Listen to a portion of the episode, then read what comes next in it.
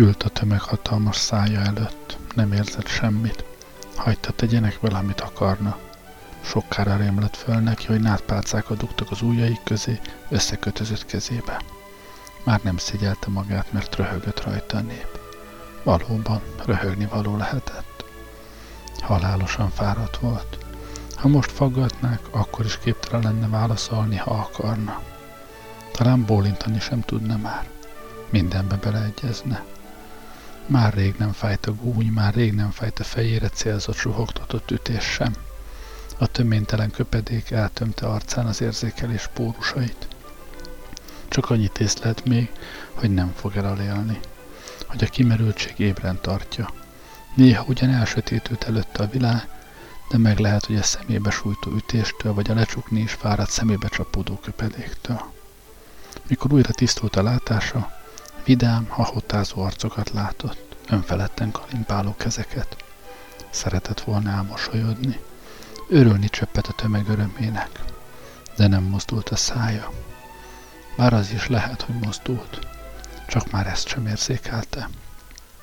Aztán váratlanul, kívánság nélkül fölidéződött előtte az éjszaka, ahogy a fegyverzajra szétfutottak az alvás borja tanítványok, ahogy az értetlen neki bőszült Simont le kellett csillapítania, ahogy csak János követte őt makacsul, dacosan, míg szájon nem várt az egyik katona.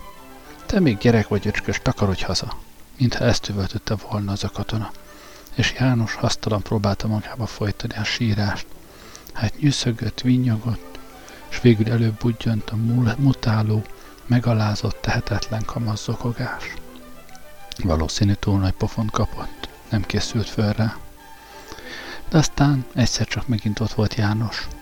A szemén még parázslottak az erőszakkal kiégetett, utálva szégyelt könnyek, de újra csak ott volt, és a közelébe furakodott vadul, mindenre elszántam. A tekintetében könyörgés volt, kiszolgáltatott ártatlanság, félelem, és az arcizmok rácsai közé szorított intésre, kiszabadításra váró gyűlölet, megbocsájtani képtelen, szeplőtelen harag. Csak nézte őt János, pillájának jelzését várta, hogy üssön, hogy üvölcsön, hogy szűköljön, vagy legalább megértse ezt az egészet és ő már alig állhatta ezt a kristály tekintetet, ezt a megcsalatkozott gyermeki számonkérést, ezt a dőjfös, őszinte követelőzést. Szinte megváltás volt számára a megdördülő részek hang. Nem értesz a szép szóból, taknyos? És föllélegzett, amikor látta, hogy ismét lendül a kéz, és a kis János följajdul, hogy ne, ne üssön meg. Akkor megállították, hogy a többi katona is élvezhesse a jelenetet az újabb, legyintve adott ütleget, az ütlegelő elegáns, inkább csak ijesztgető, mint fájdalmas bosszúját. És a kis János mindkét kezével körbeabroncsozta a fejét, és elhajolni, legugolni próbált, és közben mosolyogtató felhangon jajgatott, hogy ne, ne üssön meg, ne! Akár forró, fröcskölő olaj lett volna, úspiccelt arcába János nyűszítése. A katonák tétován röhögtek és az ő arca moccanatlan volt, nem olvashattak ki belőle semmit, sem szánalmat, sem megvetést, semmit. Ráncai, akár kiszáradt, kérges, időtlen árkok a hajnali kábulatban közömbösen megtörté, törten visszhangozták s elnyelték a hirtelen vihar hangjait. És szemtelenül nézték szemei, hogy egy másik fegyveres megkergette Jánost és részvételenül torpant meg kísérő tekintete a gödörnél, ahol a rohanó jajgató fiú hasra esett. És hidegen, józanul rögzítette a figyelme, hogy János köpenyének zsinórja elszakadt, s lehulva a zsinór szétnyílt a köpeny, és a bukdácsoló menekülésben a köpeny a földre rongyolódott, akár a tehetetlen pillangó jeges záporban. És a kis János csak rohant, rohant mezítelenül, sírásával fuldokolva a megvakult szürkeségben. Egy kéz valami ágas-bogas koszorút tartott arc elé. Ő lassan, előzékenyen csak tudhatta. Kézről kézre a tekintetre vándoroltatta a szemét. A tekintet úgy vette ki, nagyon boldog volt. Szinte mámoros. Gyermeki huncutság és felnőttes harsány önfeledtség csillogott benne. Aztán, mintha tövések csimpaszkodtak volna homlokára. akár fejébe akartak volna gyökeresedni, de a váratlan fájdalom csak pillanatnyi volt. Csak egy pillanatig volt más, új fájdalom, mint a testére, lelkére alvat korábbi fájások. Majd újra a tompult szürkeség, melyben felszínesedett kaján szeszélyel néha a csirikcsár és csöme, tömeg, arcok, szájak, szemek széttört csillanású fényfoltjai. Valószínű a fülébe ordibálta. Valószínű akartak tőle valamit. Valószínű azt szerette volna a nép, hogy mozduljon meg, hogy szólaljon meg, akár csak a szemével is. Mozdult is volna, szólhat is volna, ne várjon hiába a nép, de képtelen volt. Fölrémlett még, hogy egyedül maradt, hogy a fegyverek közül csak idegen arcok tapadtak rá. Aztán egyre több ember zajgott körülötte. Ide-oda hurcolták, néha megálltak, valaki előjött az ajtók mögül, és kérdezett tőle valamit. Valamit kérdeztek tőle, erre biztosan emlékezik még, mert a hirtelen támadt csöndre emlékezik, és a csöndes szúnyogként a gyoncsapó ügyrivalgásra. Igen, valamit kérdeztek tőle, de hogy mit, és hogy ő mit válaszolt, vagy válaszolt egyáltalán, vagy csak hallgatott, esetleg tétovázott, kereste a megfelelő szavakat, erre most nem emlékezik, mégis úgy rémlik inkább hallgatott, mint egy süket néma, mint egy idegen ajkú. Persze a hallgatás beleegyezés, a hallgatás beismerés, a hallgatás önmegtagadás. A hallgatás leggyakrabban nem tiltakozás, nem büszkeség, hanem gyávaság, összeomlás, vereség. Valószínű hallgatott. Mit is mondott volna, s miért? Hiszen nem beszélgetni hozták ide. Beszélgetni nem fegyverek között hurcolnak embereket. Mit is mondhatott volna, s miért? De meg lehet, hogy tényleg gyáva volt, félt megszólalni. Félt, hogy törpék és nevetségesek lesznek érvei. Talán félt a fegyverektől, talán félt a tömegtől. Vagy mégis inkább szólni kellett volna. Keményen, gőgösen állni a kevély tekinteteket, és dörgedelmesen megsemmisítőn megszólalni. Utoljára, még egyszer, utoljára elmondani, elővölteni az igazságait, nem védekezőn, hanem támadón. Nem is támadón, de magyarázón, meggyőzni akarva. Vagy vissza kellett volna ütni a kapott ütéseket. Örre kellett volna menni valakivel, kihívni bárkit, tessék, mérkőzünk meg, lássuk ki az erősebb, életre, halára, győztesi az igazság. Hazugság lett volna. Soha nem akart, soha nem szeretett verekedni. Gyűlölte, emberellenesnek tartotta, megalázóan, hogy győztesre, vesztesre nézve. Így meg csak hallgatott. Nyilván próbálta reszenetlenül férfiasan állni az ütleget, a köpéseket. Talán még szeretni is próbálta ezeket az állatokat. Próbálta, akarta meglátni szemükben az embert, a kiszolgáltatottat, a csodálatosat, az újra teremthetetlent, a gyereket, az öreget, a nőt, a férfit, a fiúban az anyját, a férfiban a gyermekét de lehet, hogy ez is csak mentegetőzés. Magyarázat a hallgatásra, a megalkuvásra, a beletörődésre. Vajon meghallották-e hallgatását? Vajon megértették-e a hallgatását? Vajon meglátták-e véres szemében, hogy ő nem gyűlöl, hogy megbocsát? Vajon meglátták-e összekötözött kezében az adni akart ölelést, simogatást? Meglátták-e sebes, lehorzsolódott töklében a szándékot, hogy nem fog visszaütni? Még jó, hogy most nem látja az anyja. Jó, hogy most nem látják a tanítványok. Jó, hogy Márta gondja most a ház körüli munka. Jó, hogy a házasság törőasszony tán épp víztükörben fésülködik. Szégyelte volna magát. Mióta ül itt? Ez a farönkön. Mikor nyomták le ide lökve akár egy túlkot, hogy elgémberedett teste kis hiány a földre rogyott, mikor borították rá ezt a bíborköpenyt mikor dugták ujjai közé a nátpálcát, mikor kényszerítették fejére ezt a tövis koronát, mikor látta utoljára a tanítványokat, mikor tűnt el a szem elől a kis János. Elbúcsúzott-e anyjától, mondta hogy ne várja többé, hogy soha többé nem megy már haza. És hol van Júdás? Vele sem beszélt meg semmit. Hogy találkoznak még, hogy megvitatják, jól csináltak-e minden. Hiba nélkül az ügyért, az igazságért, hát mert Júdás sem fogja többé látni. Már Júdás sem? Miért nem tud üvölteni, mint a kölykét vesztett sakál? Miért nem tud toporzékolni, ordítani, mint a tűzben égő oroszlán? Miért nem tud legalább csak annyira könnyezni, mint a gazdáját sirató kutya? Vajon meddig kell még itt ülnie? Mikor lakik jól a látványjal a nép? Mikor unják meg a katonák az ütlegelést? Meddig lesz még össze a rákhajt nyál a szájukban? Mondaná, hogy fáradt, hagyják kicsit pihenni. Mondaná, de nem tudja. Bizonyára lázas, kicsereperdőződött a szája, megdagadta nyelve, és hát hiába akarna szólni. Talán mégis inkább vissza kellett volna ütni. Talán mégis inkább beszélni kellett volna. Talán gyávaságból hallgatott. Talán gyávaságból beszélt volna. Talán gyávaságból ütött volna vissza. Most már mindegy, halálosan fáradt. Már nem zavarta a szempilláit csomóba ragasztó megalvat vér, hiszen nem is érez fájdalmat, miért sírna. Az anyja is csak úgy jut eszébe, mint bármilyen szó, hogy fáradt, hogy mikor, hogy még meddig, hogy örül a nép, hogy éjszaka, hogy reggel, hogy délelőtt. Jó lenne, nagyon jó, ha az agya is elfáradna, akár a keze. A keze, hogy nem érzi már a hurkot. Akár a bőre, hogy nem érzi már a veszők vércsakarmolásait. Akár a tömeg, mely mintha unná már valamicskét saját örömújongását.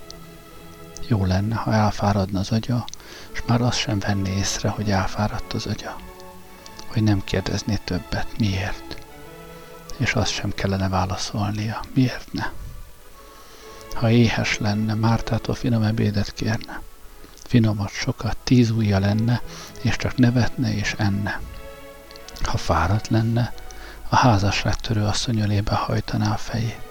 Illatos ölébe hajtaná, lecsukná a szemét, s érezni arcán, haján, bőrén az asszony szellő kezét. Ha lenne egy szabad perce, anyjára nézne, szégyenkezve és bátorítón, bűnbánóan és büszkén. Odalépni akarna, megsimogatni akarná. Ha reggel lenne, útra kelne a tanítványaival. Mesélne, magyarázna nekik, ha dél lenne, beszélne az elesett szegény embereknek. Megérinteni a bénákat, a bélpoklosokat, az állandóan vérző asszonyt, a halottakat. Ha délután lenne, megfelelne a farizeusoknak, korbáccsal kergetni a kufárokat. Ha dühös lenne, megátkozná a terméketlen fügefát. Ha este lenne, hallgatná János rajongását és Simon okoskodását. Ha éjszaka lenne, Jódással vírasztana. Valami otromba keresztalkot nem cipeltek elé, szinte jajdult a föld, ahogy rádobták.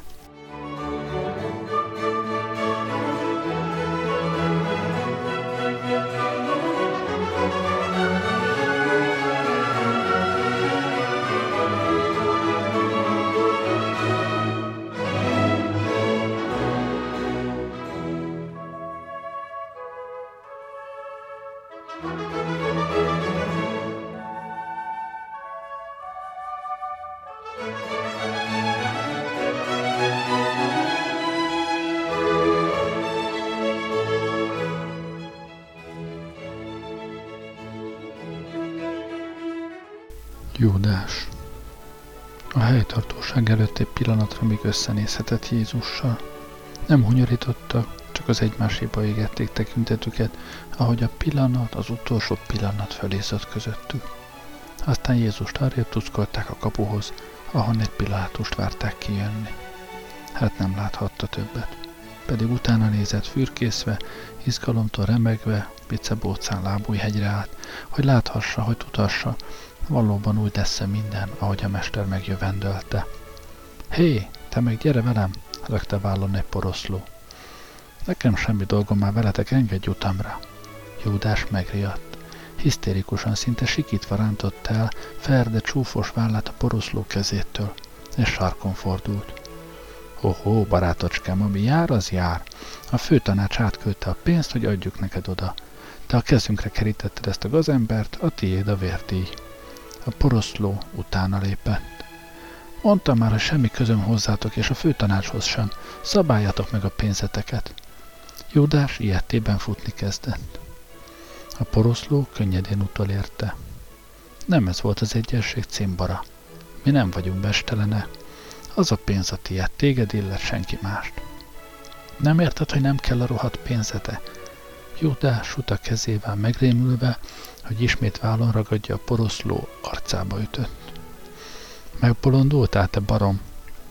Váratlan, szerencsétlen ütéstől a poroszló dübegurult, s lefogta, hátra csavarta Júdás kezét, hogy az kínjában, ügyefogyottságában térdre esett.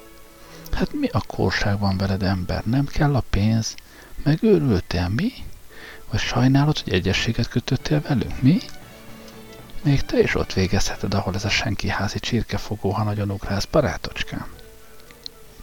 Pilátus megjelent az ajtóban, a tömeg felmarajlott. Júdás lehajtotta a fejét, lehúnyta a szemét, néhányszor mélyet lélegzett, hogy fékezze magát. Na, kell a pénz, vagy nem kell? Most járjon a szád. A poroszló megfeszítette Júdás hátra csavart karját. Nem szólt, csak bólintott. Amint elengedte a poroszló, feltápászkodott, leporolta a ruháját, és elindult az épület felé. Csak hogy megjött az eszed. A tömeg tiltakozva felzúgott, Júdás hirtelen megszédült. Nem arra te agyalágyult, a pénztárba megyünk. A poroszló újra megmarkolta Júdás vállát, és durván a melléképület felé vonszolta. Ilyen marhát, mint te vagy. Hát harminc ezüst ember. Tudod te, mennyi pénz az a magadfajta koldusnak, mi? Megdolgoztál érte, mit háborogsz? Még érteném, ha kevesen lennéd, de hogy visszautaszítsd, ki hallott már ilyet? Fogd be a pofád, nem érdekel a véleményed, ordított Júdás. Lejjebb a hanggal, édes barátom, lejjebb, mert megtanítalak hallgatni. A poroszló megszorította Júdás nyakát, s lefelé nyomta. Gondoltad volna meg tegnap. Az az én dolgom, hogy mit gondoltam tegnap, és mit ma. Világos? Sziszegte Júdás. Most már kus legyen. A poroszló visszakézből fültőben vágta Júdást. Velem meg nem szoktak így beszélni. Ez is világos? De hozzám meg a dolgaimhoz semmi közöd. Szűkölte Júdás tehetetlenül a gyűlölettől. Neked meg az én dolgaimhoz. Az én dolgom az, hogy kifizesselek. Az meg az enyém, hogy nem fogadom el. Most már elég legyen. A poroszló fölrántotta Júdás fejét. Lehányom a kívánságaidat meg az akaratodat. Kifizetlek és kész. A pénzt átküldték, el kell számolnom vele. Az aztán már nem érdekelte hibban, hogy mit csinálsz a pénzeddel. Tőlem bedobhatod akár a két romba is, vagy az árnyékszékbe is. Az már a te dolgod. De nem kell, süket vagy, nem kell és kész, sipította sok toporzékolva Júdás, és kirántotta magát a poroszló kezéből. Megfordult, hogy elszalad, de a poroszló úgy talált arcon az öklével, hogy felrepett a szája, elerett az orra vére. Nem volt még elég a hisztériából, mi? Kaphatsz még nagyobbat, és csak szóljál, rohadt spiclie. Te fog be azt a mocskos pofádat, mert Júdás visított, neki akart ugrani a poroszlóna, de az újra szájon vágta, hogy Júdás elesett. Most már elég volt te személy, még neked áll följebb, megjátszod az ártatlan, mi?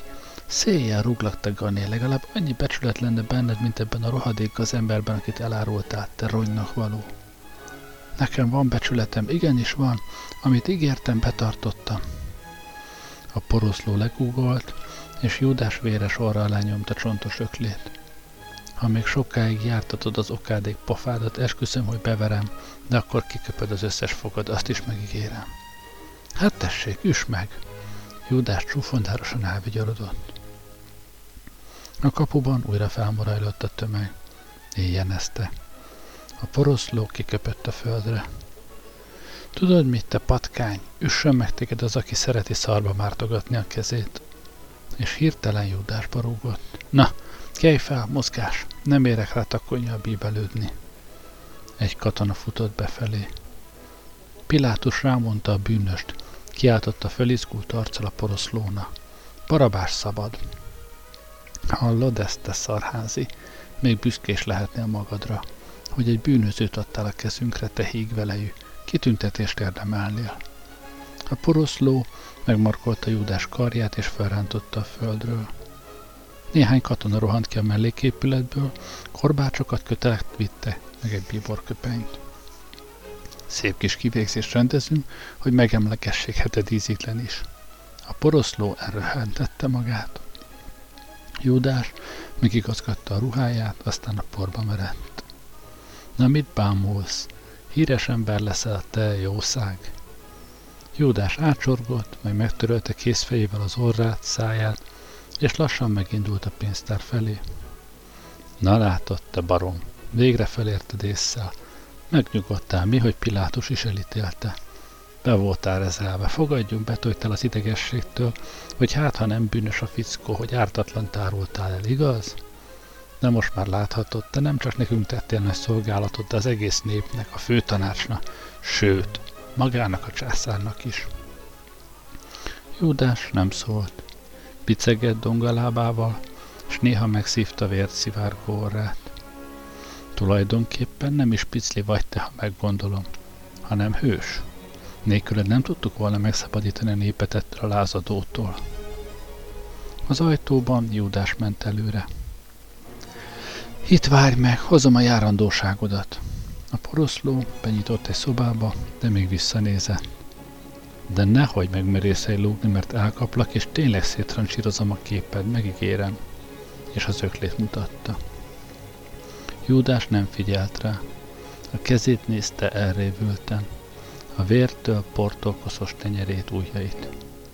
Na, mit bámulod a mancsaidat? Látod, ha nem játszottad volna meg magad, most nem lenne piszkos. Én nem akartalak megütni, elhiheted. Én csak a pénzt akartam odaadni. Behetsz rajta egy egész birtokot. Túls gazdag vagy, te ákról szakadt. A poroszló Júdás markába nyomta a pénzt. Számold meg, nehogy aztán megint jártasd a pofádat, hogy becsaptunk. Júdás nem mozdult, még mindig a kezét nézte, tenyerében a pénzes zacskót. Ugyan nem érdekel. Ha nem számolod, nem számolod, én odaadtam. Különben igazad is van. Megbízol bennünk, ahogy mi is megbíztunk benned. Ezt már szeretem. Na, elmehetsz. De le ne idd magad. A poroszló megemelte Júdás állát, és a fejét csóválva elmosolyodott. Aztán, ha úgy gondolod, hogy megint a segítségünkre lehetnél valamiben, hát jelentkezz. De józanon, mert mi nem tűrjük a félbalondokat. Na, elég már. Júdás még mindig mozdulatlanul állt. Mond, te tényleg meghibbantál?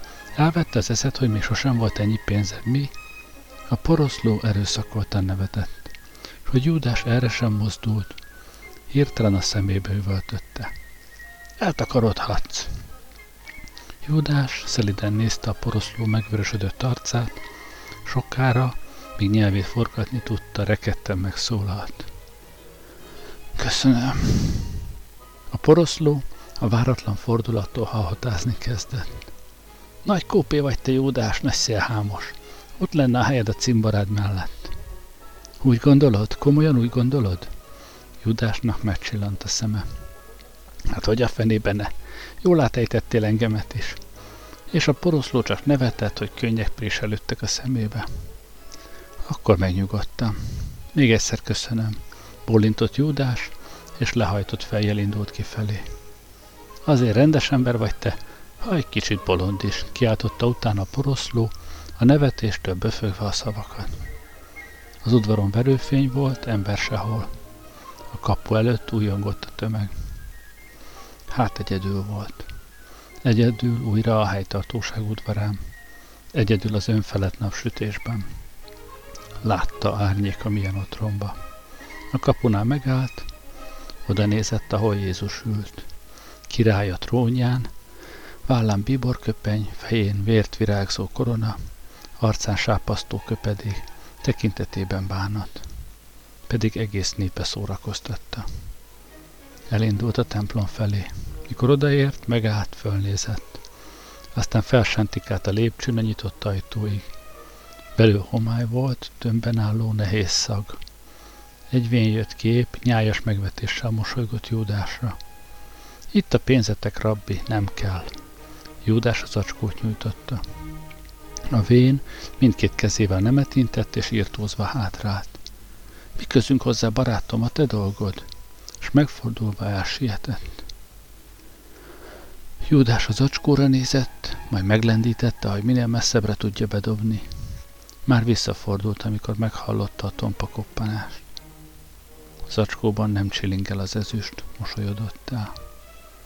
Ahogy a Gecemáni kert felé vette útját, hirtelen elfáradt, iszonyatos súlyokat érzett magára zuhanni. Nem fájdalom volt, hiszen nem fájt az orra, fölhasadt szája, s nem fájt rossz lába sem a sok gyaloglástól, pedig az szokott. Csak fáradt volt.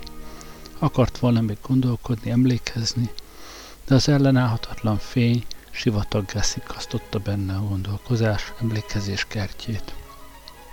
Mintha körös körül is homokot látott volna. Mindenütt csak homokot, pedig tudta ez nem igaz, mert nem lehet igaz, hiszen ezen az úton fák vannak, füvek. És akkor a homlokán hideg verítés csillázott. Aztán érezte a hátán is, púptól csúfos hátán, és a mellén is. Érezte, hogy reszketettől a hirtelen hűvösségtől, hogy a lábai is remegnek. Sietni próbált, lihegett az erőlködéstől, legalább a major széléig érjen el. Legalább odáig. Ott már vannak olyan fák, melyeknek ágain áthurkolhatja az éjszaka óta rejtegetett kötelet. Hát sietni próbált, ahogyan csak tudott. thank you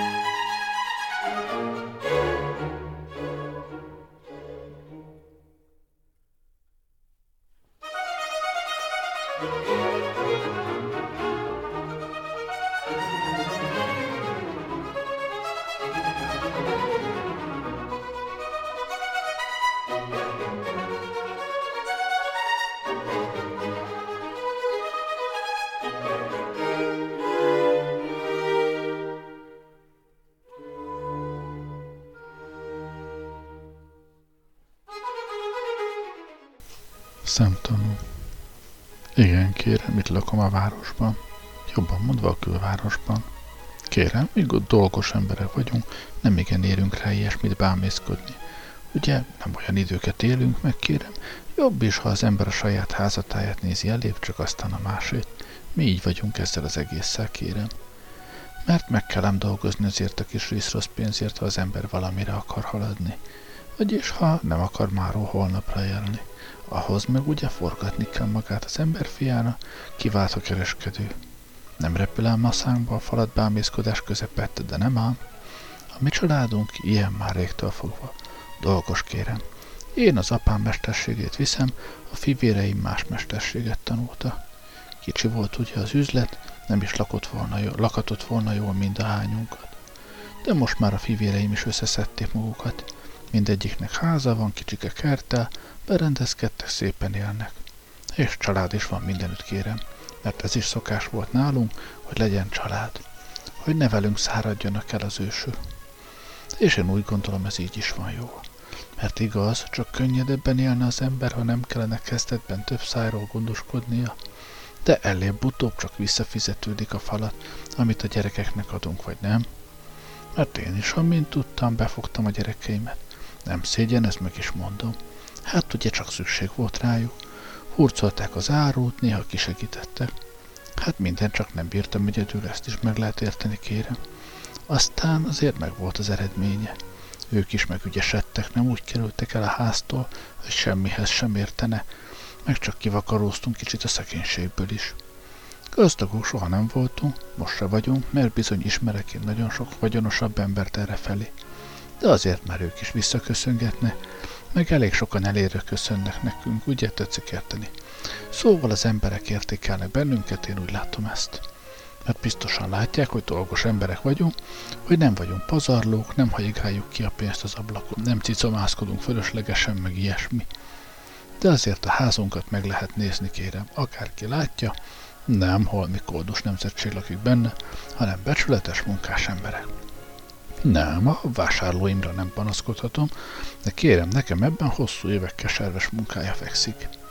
Nem lett ez csak úgy magától egyik napról a másikra. De most már mondom, megvan mindenünk, ugye? A munkánk gyümölcse kérem. Mi kérem, ki nem állhatjuk azt az embert, aki csak a száját jártatja, de még két szalma szálat nem tett keresztbe. És hány ilyen van, de hány? Mind jönnek, szinte csúsznak, másznak, úgy koldulnak hitelbe egy kis ezt-azt a szerencsétlene, hogy majd megadják az ára. No, azt a pénzt akkor látnánk mi, amikor a hátunk közepét. Se munkájuk, se rendes fizetségük, semmi. Hát dolgozzanak a semmire kellő. De nem szeretnek ám dolgozni, büdös nekik a munka, kérem. De azért van képük kinézni a számból a falatot. Hát értenek még ilyet? Pedig nem vagyok zsugori, Isten látja lelkem. Megesik nekem is a szívem némelyik nyomorultan. Még alamisnát is szoktam adni. Hát nem vagyunk mi szívtelenek, kérem. Tudjuk mi is, mi a szegénység, az éhezés. Mert bizony, ha nem éheztünk volna, ha nem kuporgattuk volna eleinte azt a kis jövedelmet, hát most nem mondhatnám, hogy elégedett vagyok, ugye kérem. Üzletnek, háznak, áruna, igen sok gyomorkorgás volt az ára, de úgy bizony, mert mi akkoriban előre néztünk. Nekünk nem az volt a fontos, hogy lakjunk jól ma, hanem hogy holnap, kérem. Én nem mondom azt, hogy nem lehetne kisebb az adó, mert épp lehetne kisebb. De én nem szidom a császárt, mint annyi rengetegen, mert tönkre mentek. Ezek mind azt hangoztatja, hogy az adó juttatta őket csődbe. Hát ez nem igaz, ez hazugság. Mert akkor én is befulladtam volna, nem igaz? Hanem azért, kérem, én tudom, mert nem szerettek dolgozni ezek az emberek vagy mert eltékozolták minden szírre szárra már megbocsát, a nyereséget, úgy bizony. Az anyomban megették, elittek a keresetet, aztán meg fedezet nélkül nézhettek a vakvilágba. Így persze, hogy tönkremente, aztán most szidják az adót. Ez a valódi igazság, kérem. Én úgy látom, a világ olyan, amilyen. Mindig ugyanolyan kérem, se jobb, se rosszabb. Én nem mondom, hogy nem örülnék, ha könnyebb lenne. Ha ugye, teszem azt, eltörülnék az adót. Vagy változnának az árak, hogy olcsóbban szerezhetném be a portékámat, ugye? Mert az is nagy pénz, az áru. És nagy a rizikó, különösen nagy tételnél. Mert köztünk szóva, kis tétellel nem kifizetődő bíbelődni. Azzal csak az idő teli, de az ember fiának a zsebe üresen marad. Szóval nagy a kockázat, mert nem megy ám simán semmi a kereskedelemben. Mikor beüt, mikor nem. De hát csak azért ember az ember, hogy tudjon vigyázni, előre kalkulálni, nem? Meg végül is a császárnak is, meg a hivatalnokoknak is meg kell élni valamiből, ha már vanna. Hát csak kell az adó. Levegőből kérem, még a madár sem él, meg nem, hogy a császár. Én így látom ezt, kérem. Még gürcölök kicsikét, aztán alább hagyok vele. Még a családom miatt hajtok kicsikét, hogy jól induljanak. Hát már csak úgy szeretném én is, ha már az apjuk vagyok. Ők csak nem idegene, meg azért nekem sem mindegy őszintén megmondva, már csak a büszkeség miatt is. Aztán lassacskán be is fejezem, öregszem, tetszik tudni, jól esik már pihengetni. Aztán meg a sírba úgyse vizek semmit magammal. De hát mit tegyünk, ilyen az emberi élet. Dolgozunk, hogy éljünk, aztán meghalunk. Igazságtalanság ugyan, de mit tehetünk? Semmit. Élni is muszáj, meghalni is. Én kérem a mai napi korán kele, és már megyek is az üzlet után. Sok fáradtság, sok. De hát ez a mesterségem, emiatt én nem is panaszkodom soha. Nem születtem császárnak, ugye, rabbinak meg buta vagyok. De azért senki házi kunyeráló szájtátni meg nem akartam lenni én se. A szüleim se neveltek úgy. Aztán ügyeskedett az ember, ahogyan tudott. Mert ügyeskedni muszáj. Én úgy gondolom, attól is ember az ember, hogy ügyes. Hogy számol magában, hogy nem hebe húrja, nem megy fejjel a falnak. Ajaj, hány embert láttam én elzülleni. Pedig az elején még tehetősek voltak. Aztán meg olyanokká lettek végül, mint ez a szerencsétlen isni. De hát, mi csak emberek vagyunk, csak embere, Gondolkodónak teremtett bennünket az, em- az Isten, ugye? Látja, én nem is nagyon szeretek háborogni. Haragudni sem szeretek, én türelmes vagyok, kérem a végtelenségi, mert ha dühös lennék, vagy hirtelen természetű, hát a kutya sem venne tőlem semmit. Nézhetnék más megélhetés után. De én a békességet szeretem. Adni, venni csak békességben lehet. Akkor van haszon mert a rablást azt példának okáért utálom. A rablott arany csak csillog, de nem melegít. De az, amiért megdolgozik az ember, az melegíteni is tudja az ember szívét, lelkét. Tudom én, hogy vannak, akik irigykednek ránk, mert jól élünk, jól megy az üzlet, tisztán szép ruhákban járunk. No de hát mindig is voltak ilyen emberek, irigykedők, ugye? Én nem is neheztelek rájuk, hadd irigykedjenek kedvükre. Még örülök is neki. Én kérem, nem vagyok irigy természetű. Úgy nevelődtem, hát nem vagyok. Világ életemben megdolgoztam minden fillérért. Hát most már kicsit könnyebb igaz, de csak látszólag, mert nagyobb az üzlet, több a gond, nagyobb a rizikó. Mostanában hamar elfáradok, szeretek aludni, ha csak tehetem, ledőlök ebéd után egy fél órára, mert fáradt vagyok, tetszik tudni, de sokáig nem lustálkodhatom. Még elfut az üzlet, aztán bottal üthetem a nyomát. Nem mondom, ha kicsivel többet pihenhetnék néha. Hát így vagyok én, kérem. Nem. Nem igen tudok semmit erről az emberről, de látom, igen rongyos, ápolatlan. Talán nem is dolgozott sehol. Szakasztott olyan, mint aki kéregetni, hitelt könyörögni járnak hozzám. Talán megunta volna ő is az égkoppot, ellopott volna valamit. Nem tudom. De a kinézete alapján nem sok jót árul el magáról, az biztos. Rendes, szolid ember így nem nézhet ki. Talán meg is ijedtem volna, ha bejön hozzám az üzletbe. Elég rémisztő a tekintete, olyan mindenre elszánt. Mondtam, arra nekem nincsen időm, hogy fél délelőttöket átsorokjak bámulva. Állítólag szónokolt is ez az alak sok felé. Még talán a templomban is, meg más inakókákban. De hát ne is haragudjon, nem nagyon tudom elképzelni, hogy engedték volna. Ilyen koszos ruházatban. De ha engedték is, mi jót mondhatott, hogy ide jutott végül? Szerintem csak lázíthatott, vagy ilyesmi. A lázítást meg úgy tapasztaltam, szívesen elhallgatják az emberek, kiváltozók, akik nem szeretnek dolgozni, akik éhesek, aztán elégedetlenek. Én kérem, nem avatkozom bele semmibe. Én üzletember vagyok. Nekem csinálni kell a munkámat, mert egy nap kihagyás, egy nap, egy óra, s már oda haszon a pénz. Ugye a nagy kockáztatás miatt. Nem, biztosan nem vásárolt még nálam ez az ember. Hát nem ismerem. Így hasztalan akarnám, nem tudom sajnálni. Mert nem ismerem, na. Lehet, hogy nem rossz ember, de igazán jó sem lehet, ha ide került. Meg az ábrázata is annak, csak van valami oka, ha egy fiatal ember ennyire sovány. Vagy beteg, vagy nem eszik rendesen. Ha meg nem eszik rendesen, akkor biztosan azért nem, mert nincs miből. Mert nem teremti elő a rávalót. Nem dolgozik, ugye? Munkanélkül, kérem tisztelettel, nem lehet megélni a mi fajtánknak.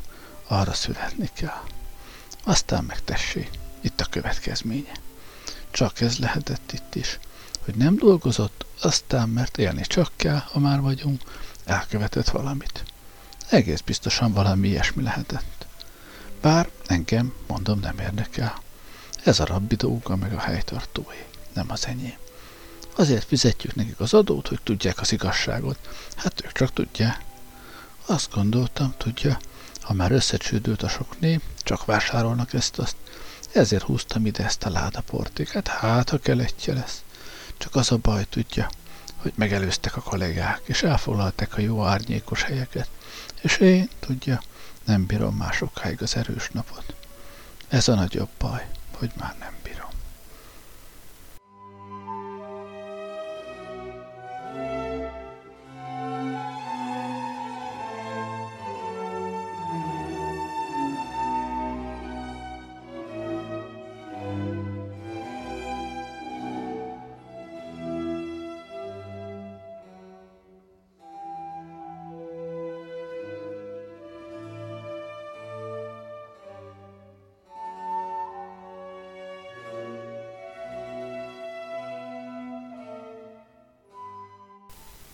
arcoddal a porban. Itt kellett volna kezdened, itt lent, legalul, a porban. Nem a templomból, nem lépcsőkről, a porból.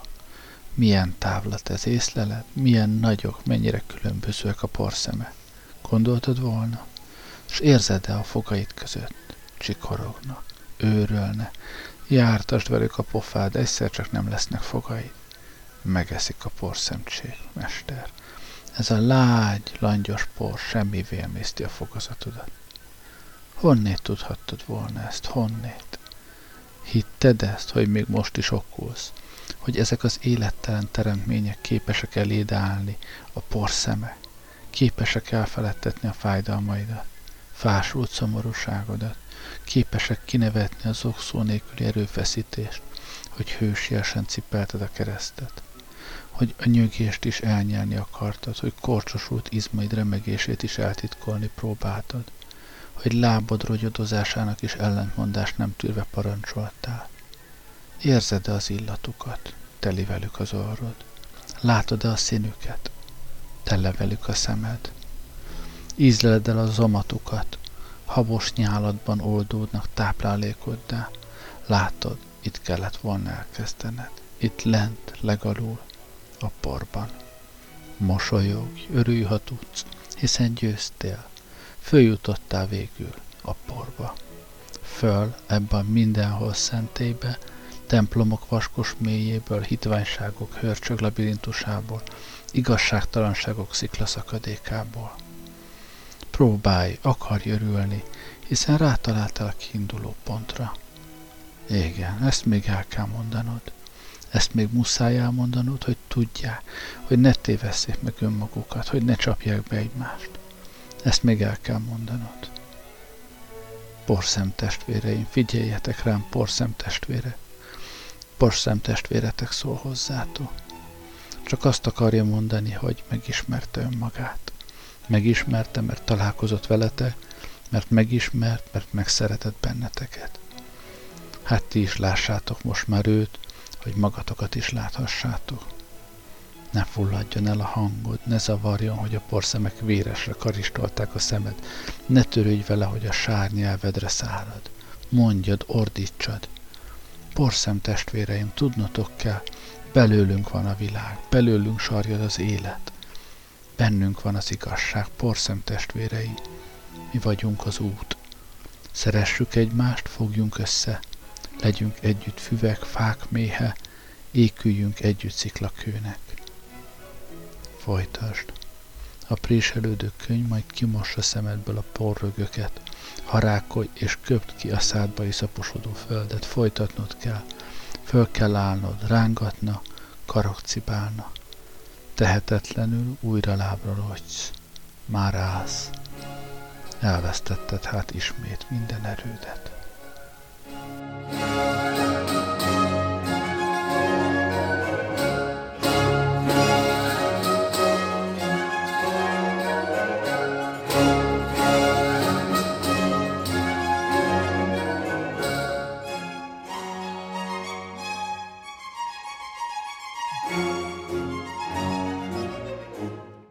Mária csak megpihent egy csöppet. Most nem volt súlyos a kereszt, pedig ránehezedett. Vértől, verítéktől égő arcát szinte hűsítette a fölhevült por. Nem hitte volna, hogy el fog esni, nem akarta tudni, hogy ennyire gyönge. És most kémberedetten, menthetetlenül elvágódott. Pedig a száját is harapta, pedig ráfeszítette magát minden lépésre. Akár hangyák mászták volna a szemét, de nem fájt. Nyugtató volt, mint a sistergő fehér por, ami a zuhanásba szédítette. Hát megpihent egy kicsit. Nem figyelt, tehát nem érzékelte a rúgásokat sem, hiszen pihent. A sikoltásra riadt, az idegtépőre, ami elnémította a morajlást fülében. Lassan oldalat fordította a fejét, port látott, sarú, sarutlan lábakat, s a lábak között két ellenállhatatlanul furakodó asszony lábat. Mintha ez a két láb sikoltott volna az imént, és most újra meg újra egyre siketítőbben. Arc elé érve hirtelen eltűntek a lába, tekintettébe ruhazóhant, fülébe őrjöngő sírás, ami megértetetlenné tiporta jajveszékelt szót. Fiam, fiam, fiam. Elébb a haján, majd az arcán érezte a kezet. Nem simogatót, kegyetlenül tépőt, markolót. Szerette volna fölemelni a fejét, hogy szóljon a kéznek, az okogásnak. Nyugodj meg, anyám! Mire sikerült felemelni a fejét, a rároskat testet már megfogták, sakra a rongyot, előről karolva belé, hátra hurcolták a megrettent asszonyok közé. S látta még, amint a csöptest a földre hulli, akár a tollától fosztott madárka. s látta, hogy a madárka megőszült, megtépázott tollakat növesztett hirtelen, s újra elrugaszkodott a porból, de alig emelkedhetett szárny sem kaphatott, mert a széttárt ölelő szárnyakat a vaskos kezek ismét megmarkolta, és szitkokat köptösve a riat már följölduló asszonyok közé vetetté, hogy elestek többen. Akkor le kellett csuknia a szemét, össze kellett szorítani a fogát, és föl kellett állnia. Előbb kicsúszott a kereszt alól, s négy kézlábról fölegyenesedett, majd körül sem tekintve, mint aki a munkáját végzi gonddal, elmerülten, lehajolt a fáért, s emelni kezdte. Emelni szakértelemmel. Elébb a térdéi, s ott megpihentetvén nyit a súlyt, tovább, hogy alátehesse a vállát. Míg ezt tette, semmit sem hallott, csak vérének, idegeinek tébolyult pokori csaját. Hogy újra állt végre, észlelte, amint csitult a belső zúgás, rászivárgott kívül az újongó lárma, hogy a belső csönd beálltával egész testét elöntse. Mozgás üvöltött egy fegyveres, és ő lépni kezdett. Ekkor ismét hallotta a velőtt tépő sikoltást, majd akár villámlás után a dörgés, úgy kavargott fel az ordibálás és a jajgatás. Gyorsabban próbált lépni, szeretett volna elmenekülni a keresztel, el akart bújni az anyja elől, előre futni, hogy ne érhesse utol de néhány sürgetett, kényszerített lépés után Görcs kúszott alattomosan izmaira, muszáj volt megtorpannia. Hiszen hiába menekülne már. Nem bánta az újabb korbásot, a fenyegető üvöltést. Állt bálvány érzéketlenül, s hátrafordította a fejét. Csak foltokat látott, foltnak az anyját is. A fájdalomtól vakultan, siketen mondta. Ne sírj, anyám, miattam ne sírj. Miattam nem szabad sírnod, én nem hagytalak el, hiszen én nem hagyhatlak el soha. A fiú nem hagyhatja el az anyját. Ne pofázz, gyerünk, sivított az ütés. Ne sírjatok, asszonyok, ti nem sírhattok, nincs mit síratnotok, elég a magatok fájdalma pedig csöndesen kért, szeliden könyörgött kínzatástól fakult hangja, a parás sírás mégis lángzokogásba lobbant hirtelen, égette szemét, bőrét a látvány fülének elviselhetetlen volt az őrjöngés, szája megremegett, és akár metsző jégcsepp iszonyodott végig a könyv szemétől álláig, hát most már neki is ordítania kellett. Nem halljátok? Értem, ne sírjatok. Értem, ne sírjon senki, megtiltom. Megtiltom, hogy értem bárki sírjon, ha sírtok, hát magatok miatt sírjatok, magatokat sírassátok, ne engem. És előre fordulva, düvel, nekifeszülve húzta vonszolta a keresztet. A fiam, engedjétek el a fiamat, az én fiam, engedjétek, sikoltott Mária, és már ugrott volna, de két katona megint repülni akaró karjába kapott. Legszívesebben leütötték volna, de asszony, legalább legalább elájulna, sziszegté, ahogy az elborzasztó víznek kapálózó testet félredobta. Legalább elájulna, hogy abba hagyná végre ezt a tébolyító őrjöngést. De tudták tapasztalatban, hogy ezek ilyenkor nem ájulnak el, mert képtelenek rá. Pedig halványak, akár a hallódó árnyék, mégis szívósak, mint a folyondár. A zavarban össze-vissza kiabált a tömeg. Egy fegyveres ütlegelni kezdte Jézus, lögdöste, haladjon gyorsabban, közben hátra kiáltott. Zavarjátok el az asszonyokat, kergessétek el őket a pokolba. A katonák közül néhányan az asszonyok felé rohanta, s lándzsájukkal ijeszgetően döfködte. Takarodás, tűnés innen, semmi keresni valótok itt, ez férfiak dolga, majd a temetésre eljöhettek, akár olajjal is. Néhányan röhögtek kínjukban. Az én fiam, én szültem, én neveltem föl, az én tejemet szopta, az én fiam nem vehetitek el tőlem, vagy akkor vigyetek engemet is, feszítsetek mellé. Az egyik katona már nem tudta tűrtőztetni magát, megmarkolta Mária állát, és beléjüvöltött eszelős tekintetébe. Elég a rikácsolásból, kotródj innen! Nem süllyedsz el szégyenedben, te állat! Kívánom, bánjanak így a te anyáddal is, ha ugyan ember az anyád. Kús legyen, mert a képedbe veregte szuka. Hát vágj az arcomba, ha mersz te vadállat.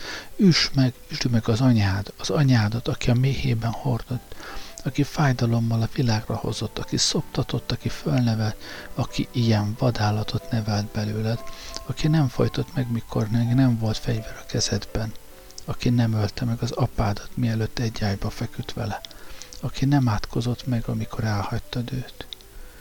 Mária nem mondhatta tovább, mert a katona az arcába csapott. Az anyámat ne szíd, nem mert szídni. Az én anyám nem lázadót hozott a világra, mint te. Titeket kellene kiírtani, mindakik ilyen gazembereknek adtok életet. Mária szája felrepett, a vér szétcsorgott az állán. Jézus megállt, hátra nézett. Látta a katonák ott hagyják az asszonyokat, s vissza-vissza fenyegetve közelednek felé. Látta, anyja térden állva vonszolja magát a porban. Látta, néhány asszony fölsegíti. Hallotta saját hangját is, pedig a nyelve nem mozdult. Jeruzsálem leányai miattam ne sírjatok. Sírjatok inkább magatok és gyermekeitek miatt. És összecsuklott, akár egy letaglózott jószág. Mária eltorzult arc elé emelt a kezét, és előre dőlt a porba. Sírása már csak szűkölés volt. Legyenek átkozottak, az asszonyok legyen meddő, ők maguk legyenek magtalanok, rondítsa el őket a halál. Könnyei apaszthatatlanul folytak, és elárasztották, megfullasztották az átkot. Csöppet ringatta magát a fájdalom bölcsőjében. Nem tiltakozott, amikor hóna lányolva fölemelték, amikor támogatva léptek fel lassan a porban Jézus felé. Ő már nem látta a fiát, könnyei elvakították. Fiam, édes kicsi fiam, test a testemből, ne hagyj itt engem, ne hagyd itt az anyádat, fiam, kicsi fiam, én magzatom, én örömöm, én szomorúságom, én mindenségem. Hát miért kell nekem még élnem, miért kell nekem ezt még látnom? Hát miért kellett ezt nekem még megérnem? Mondd meg nekem, kicsi fiam, mondd meg az anyádnak, miért bántasz engem? Én egy születtem. Miért rikkatod meg az anyádat csöpp jószágon, fiam, én egyetlenem? Nem vitte a lába. Tántorogva állt, az asszonyok tartották, mellüket, vállukat rángatta a visszafolytott sírás, arcukra tövis árnyékot virágzott a sírás. Hangjukat, a vigasztalót elemésztette a sírás. Csak az a boldog, akinek nincs, aki nem vajódott, nem szült fiat, csak az a boldog, akinek nincs mert nincs kit elveszíteni, nincs kit virrasztani, nincs kit megsiratni. Csak az a boldog, aki meddő, kiben nem fogam meg az élet. Csak az a boldog, aki ezt nem értheti. Ó, jaj, szakadjon rám az ég, szakadjon rám a hegy. Ó, jaj, takarjon el a domb, hogy ne lássam, hogy ne láthassam, hogy ne is tudhassam, hogy ne hihessem el. Szakadt volna rám az ég, a hegy, a domb, amikor megfogantam Vitte volna el a vér azt a semmi magot, amikor neki megörültem. Haltam volna gyermekágyba, amikor őt megszültem. Lett volna koporsó a kicsi jászol, amikor megszoptattam. Csak az a boldog jaj, aki meg sem született, mert életet sem adhat. Fiam, kicsi fiam, zöld előfám.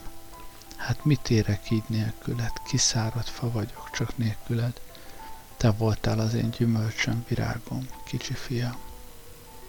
Miért éljek így kiszáradva? A fájdalom megalvadt testében, hervad szirom arcán, akár mocskos harmad, száradtak a könnyek. Csak fejét ingatta néha, szipogva dúdolta. Soha ne szüljetek, soha, lássatok engemet. Elernyett. Nehézzé vált kezét lassan ölébe emelte, kicsit összegörnyedt, kicsit apróbbá lett. Sokára, mintha mélázásból révet volna, előre nézett, már messzire járta. Hunyorgó, tétova szeme kitapogatta a homályból az imbolygó keresztfát. Ott van a kisfia, és fölállva arra indult.